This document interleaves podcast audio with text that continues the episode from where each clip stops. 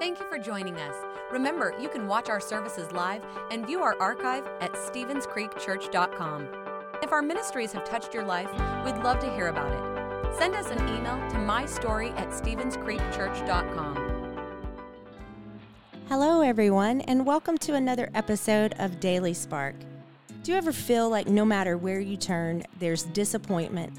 Someone is letting you down? I know I've had experiences like that, but Scripture teaches us that people are going to fail us. But the good news is that God never fails. We are not perfect and we never will be, and neither are the people in our lives. But we don't have to be destroyed by someone else's inability to follow through on their promises to us. Because the truth of the matter is, I bet you've broken commitments before. And thankfully, we serve a God who is constant, He is unwavering, He never changes, and He keeps His promises to us. Psalm 138 8 says this.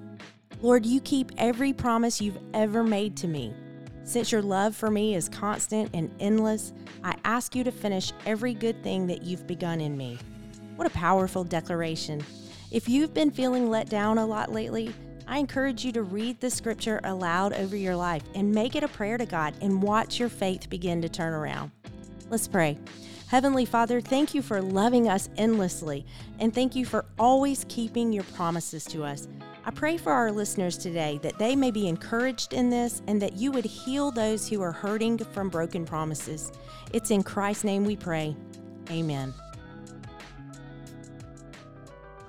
Thanks for listening.